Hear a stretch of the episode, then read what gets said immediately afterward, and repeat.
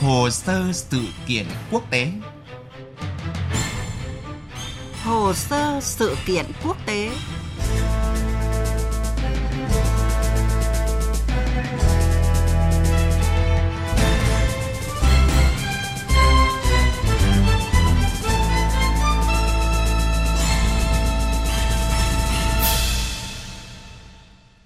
Biên tập viên Thúy Ngọc xin chào quý vị và các bạn.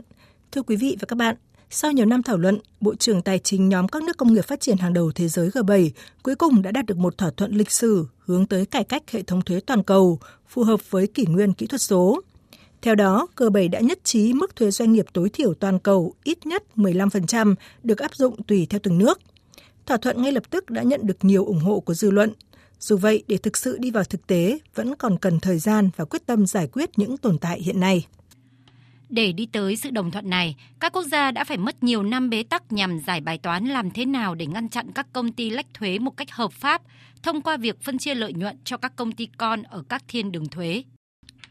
Tuy nhiên, các cuộc thảo luận về vấn đề đã đạt được động lực mới sau khi Tổng thống Mỹ Joe Biden ủng hộ ý tưởng về mức thuế tối thiểu toàn cầu 15% và có thể cao hơn đối với lợi nhuận doanh nghiệp.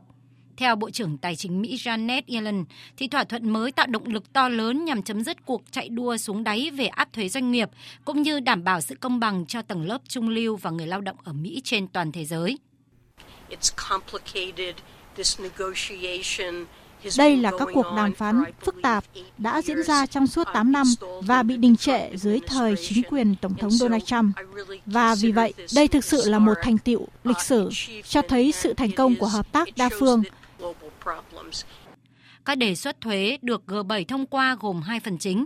Đầu tiên là cho phép các quốc gia đánh thuế một phần lợi nhuận thu được từ các công ty không có sự hiện diện thực tế nhưng có doanh số bán hàng đáng kể, chẳng hạn như thông qua việc bán hàng quảng cáo kỹ thuật số. Thứ hai, nếu các công ty tìm cách chuyển lợi nhuận đến những thiên đường thuế ở nước ngoài, thì các quốc gia được áp dụng mức thuế tối thiểu toàn cầu để buộc công ty thực hiện nghĩa vụ tài chính.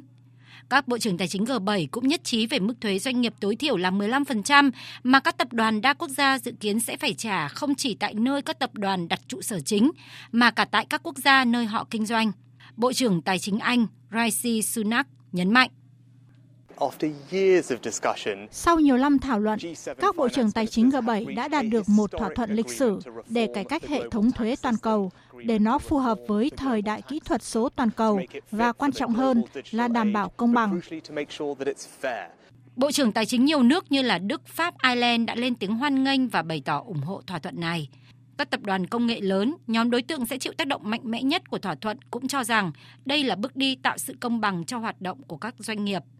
Thưa quý vị và các bạn, thỏa thuận về mức thuế tối thiểu toàn cầu đạt được tại Hội nghị Bộ trưởng Tài chính G7 nhận được sự ủng hộ rộng rãi bởi thỏa thuận sẽ giúp nền kinh tế thế giới phát triển mạnh, tạo ra một sân chơi bình đẳng cho các doanh nghiệp, khuyến khích các quốc gia cạnh tranh một cách tích cực dựa trên các yếu tố như giáo dục, đào tạo lực lượng lao động, đầu tư cho nghiên cứu, phát triển cơ sở hạ tầng.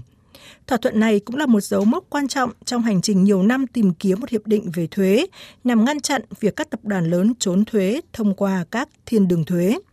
Trong phần tiếp theo của hồ sơ sự kiện quốc tế hôm nay, chúng ta sẽ cùng nhìn lại những dấu mốc quan trọng trong hành trình này.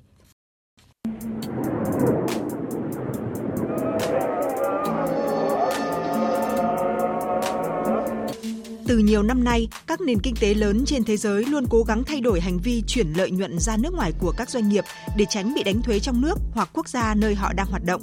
Mặc dù cách làm chuyển lợi nhuận này bị phản đối, nhưng không phải là bất hợp pháp. Kết quả là các nước lớn thất thu hàng tỷ đô la tiền thuế khi nhiều tập đoàn đa quốc gia báo cáo lợi nhuận ở những quốc gia có thuế suất thấp nhất, được gọi là thiên đường thuế.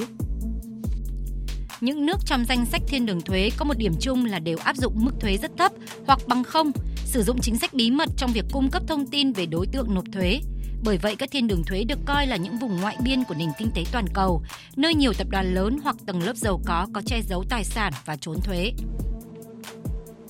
Theo ước tính của Quỹ tiền tệ quốc tế và Ngân hàng Thế giới, số tiền đen cất giấu ở khoảng 100 thiên đường trốn thuế như Panama, Thụy Sĩ, Ireland, Luxembourg có thể vào khoảng 21.000 đến 32.000 tỷ đô la Mỹ, tương đương gần một nửa GDP toàn cầu.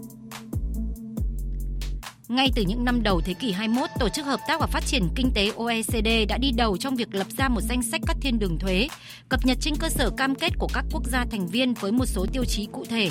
Tới hội nghị cấp cao của nhóm các nền kinh tế phát triển và mới nổi hàng đầu thế giới G20 tại Toronto, Canada vào năm 2010, các nước bị liệt kê vào danh sách thiên đường thuế đã được phân loại thành danh sách đen, danh sách xám và danh sách trắng, dựa trên các cam kết được đưa ra và mức độ thực hiện của các nước này.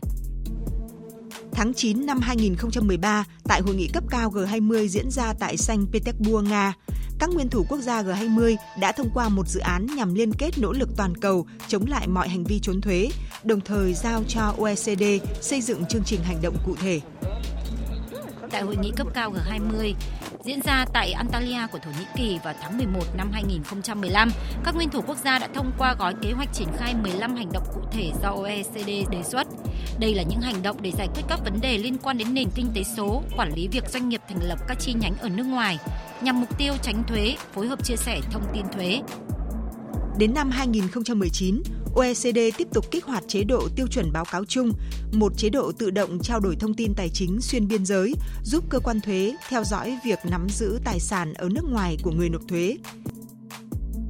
Những nỗ lực hình thành hệ thống quản lý thuế quốc tế gặp nhiều khó khăn trong nhiệm kỳ của cựu Tổng thống Mỹ Donald Trump khi các điều khoản đánh thuế các tập đoàn công nghệ lớn của Mỹ đều vấp phải sự phản đối. Tuy nhiên, sau khi ông Joe Biden nhậm chức, ông đã ủng hộ nỗ lực này, tạo điều kiện thuận lợi cho các cuộc đàm phán của Bộ trưởng Tài chính, từ đó đạt được thỏa thuận lịch sử tại London, Anh.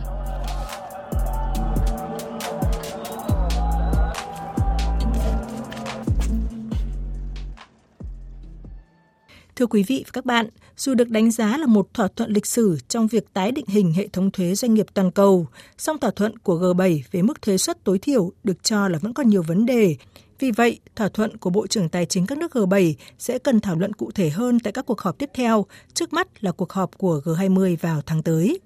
Bên cạnh đa số các quan điểm ủng hộ, một số ý kiến vẫn cho rằng mức thuế tối thiểu này là chưa công bằng.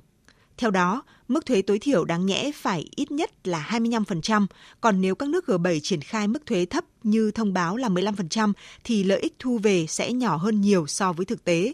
Ngoài ra, thỏa thuận còn quy định các quốc gia có quyền áp thuế đối với khoản lợi nhuận vượt quá biên độ 10% đối với các công ty đa quốc gia lớn nhất và sinh lời nhiều nhất.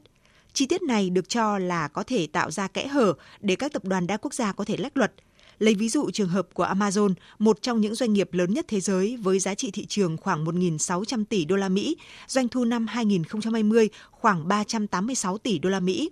Tuy nhiên, tỷ suất lợi nhuận năm 2020 của Amazon chỉ ở mức 6,3% và Amazon duy trì hầu hết các hoạt động bán lẻ ở mức tỷ suất lợi nhuận rất thấp do chi phí tái đầu tư lớn để giành thêm thị phần. Bởi vậy, quy định đánh thuế đối với khoản lợi nhuận vượt quá biên độ 10% vẫn được coi là một kẽ hở trong thỏa thuận thuế mới của Bộ trưởng Tài chính các nước G7. Ông Tommaso Fascio, trưởng ban thư ký của Ủy ban độc lập về cải cách thuế doanh nghiệp quốc tế cho rằng các quốc gia sẽ được quyền đánh thuế nhưng chỉ với một phần nhỏ lợi nhuận của các công ty đa quốc gia hàng đầu. Cụ thể, thỏa thuận mới chưa thực sự khớp với đề xuất trước đó được thảo luận tại các hội nghị của Tổ chức Hợp tác và Phát triển Kinh tế OECD, vốn dựa trên các tiêu chí phức tạp hơn. Hay nhóm vận động của tổ chức Oxfam cũng cho rằng thỏa thuận này là chưa thỏa đáng, bởi thật vô lý khi G7 tuyên bố đang đại tu lại hệ thống toàn cầu với mức thuế tối thiểu toàn cầu chỉ tương đương mức thuế mềm mà các thiên đường thuế đang áp dụng. Đó là chưa kể, nhiều doanh nghiệp châu Âu đang lo ngại sẽ rơi vào tình cảnh bị đánh thuế đến hai lần. Bên cạnh đó, còn có ý kiến cho rằng các thỏa thuận cần đưa lên các cơ quan của Liên Hợp Quốc để có các điều khoản hợp lý hơn với tất cả các đối tượng, chứ không chỉ nhóm G7 như một cách các nước giàu đặt ra quy tắc cho tất cả các đối tác và nước khác – đó là chưa kể, sự đồng thuận về mức thuế tối thiểu có thể dễ đạt được, nhưng mọi thứ sẽ trở nên phức tạp hơn khi phân chia doanh thu thuế giữa các quốc gia tùy thuộc vào nơi các công ty bán hàng hóa và dịch vụ của họ. Theo giới quan sát, dù còn ý kiến trái chiều, nhưng thỏa thuận vừa đạt được giữa Bộ trưởng Tài chính các nước G7 có tác động tích cực khi đẩy nhanh các cuộc đàm phán về thuế giữa 140 quốc gia do Tổ chức Hợp tác và Phát triển Kinh tế dẫn đầu, hướng tới cải cách hệ thống thuế quốc tế. Thỏa thuận này cũng được đánh giá có thể là cơ hội cho một thỏa thuận toàn cầu tại hội nghị nhóm các nền kinh tế phát triển và mới nổi hàng đầu thế giới G20 dự kiến diễn ra vào tháng 7 tới tại Venice, Italia. Nội dung vừa rồi đã kết thúc chương trình hồ sơ sự kiện quốc tế hôm nay. Cảm ơn quý vị và các bạn đã quan tâm theo dõi.